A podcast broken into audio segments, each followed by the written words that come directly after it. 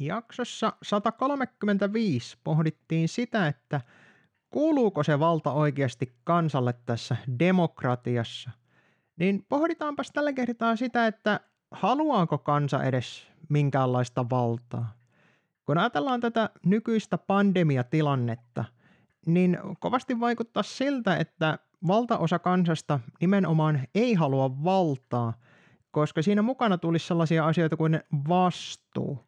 Eli niistä omista päätöksistään ja omista asioistaan, etenkään omasta terveydestään hän suurin osa kansalaisista ei halua ottaa vastuuta, vaan ne haluaa sen, että se on joku virkamies tai mikä tahansa taho, on siellä tulo ja sanoo, että mitenkä sun pitäisi juuri tehdä, koska silloin sä et ole itse enää vastuussa siitä omasta kohtalostas, mikä kuulostaa tosin aika oudolta ainakin mun mielestä, mutta kukin tietysti tavallaan. Tämä nykyinen järjestelmähän perustuu siihen, että kun kuvitellaan, että meillä on tämä kansanvalta, niin tuota, neljän vuoden välein noin suunnilleen, niin ihmisiltä tullaan kysymään, että tuota, kenelle haluaisit antaa valtas tällä kertaa? No kansahan kipittää ton äänestyskoppiin ja rustaa numeron siihen lappuun sanoen, että kyllä tälle henkilölle minä antaisin oman valtani, mutta mutta jos tämä henkilö ei pääse, niin minä hyväksyn kuitenkin sen mikä tahansa tulos sieltä tulookin, niin tuota, näille olevan valta minun itseni ylitse.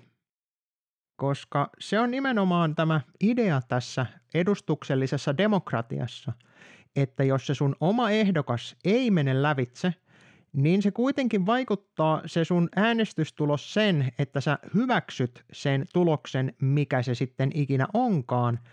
Ja sitten siitä pitäisi olla aika lailla turha valittaa, jos kerran on sanonut, että kyllä, tuo mieluusti, mutta kaikki muukin käy, niin silloin mun mielestä menettää sen oikeuden valittaa siitä asiasta. Toisin kuin suurin osa ihmisistä tuntuu ymmärtävän, että jos jättää äänestämättä, niin silloin ei enää oikeuta, tuota, omaa oikeutta valittaa.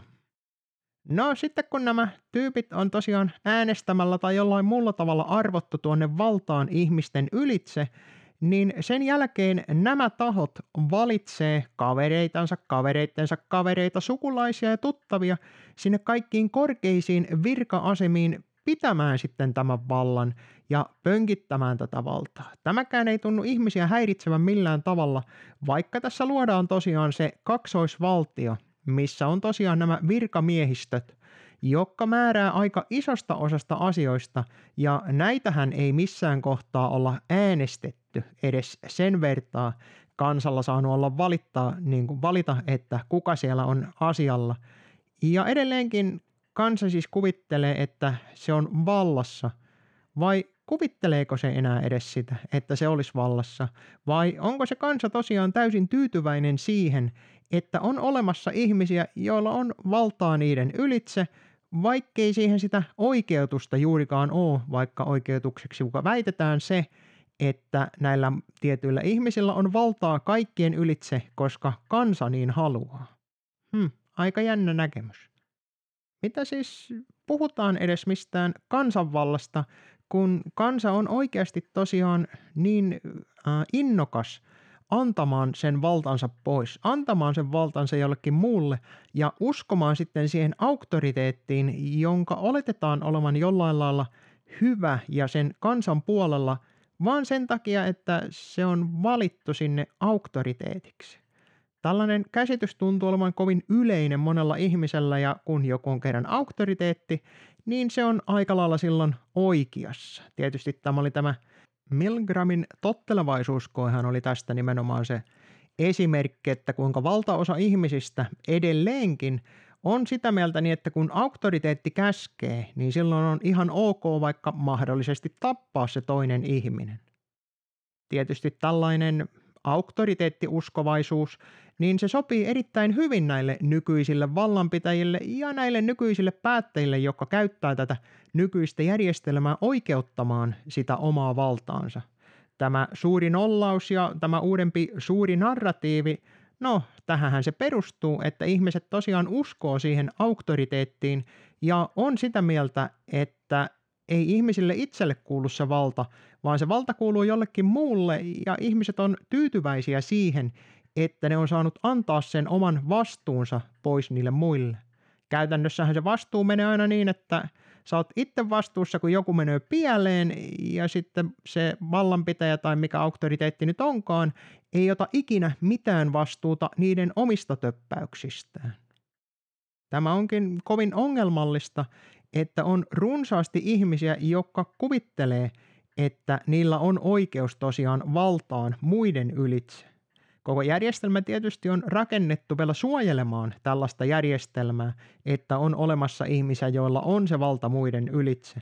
On väkivaltakoneistoa suojelemassa nimenomaan sitä valtaa, vaikka voisi kuvitella, että se olisi nimenomaan kansa, jota siinä suojellaan. Mutta käytännössä lähes kaikki siitä järjestelmästä on rakentamassa niin sanottua yhteiskuntarauhaa, joka siis vaatii sen, että ihmiset tottelee sitä auktoriteettia. Ja ne, jotka ei tottele, niin niitä rangaistaan. Ja mediahan siitä pitää hyvin huolen, että jos ei se ole löydy tällaista lakipykälää, mikä rankaisee, niin media kyllä antaa piiskaa niille, joilla on tällaisia vääriä näkemyksiä. Se nyt on nähty tässä useampaankin otteeseen hyvinkin viime aikoina, että kuinka tämä meidän valtamedia osaa tosiaan antaa piiskaa niille, joidenka mielestä tämä vallanjako ei mene nyt tällä hetkellä aivan nappiin. Onko siis tämä kansanvalta millään tavalla hyvä idea? No Platon mielestä se ei oikein ollut, ja kun ajatellaan, että valtaenemmistö nykyisistä ihmisistä niin sanoo, että kyllä, tämä on todella hyvä idea, mutta ei kuitenkaan ole millään lailla vallassa edes ollut, joten mistä ne edes voisi tietää, että kansanvalta olisi jollain lailla hyvä idea. Mun näkemys onkin se, että ihmiset pitää siitä ajatuksesta, että heillä on se valta, mutta ne ei kuitenkaan ole juurikaan mitään valmiita tekemään sen eteen, että se säilyisi edes sillä kansalla. Moni toki kuvitteloo, että ne tekee sen kansanvallan puolesta paljonkin sillä, että ne pönkittää tätä nykyistä järjestelmää käymällä rustaamassa sen numeron sinne lappuun aina kun käsketään. Mutta todellisuudessa mitä tässä tapahtuu on se, että siunataan tämä nykyinen valedemokratia aivan täysin. Annetaan oikeutus sille, että kyllä tämä on juuri se järjestelmä niin kuin se pitää ollakin.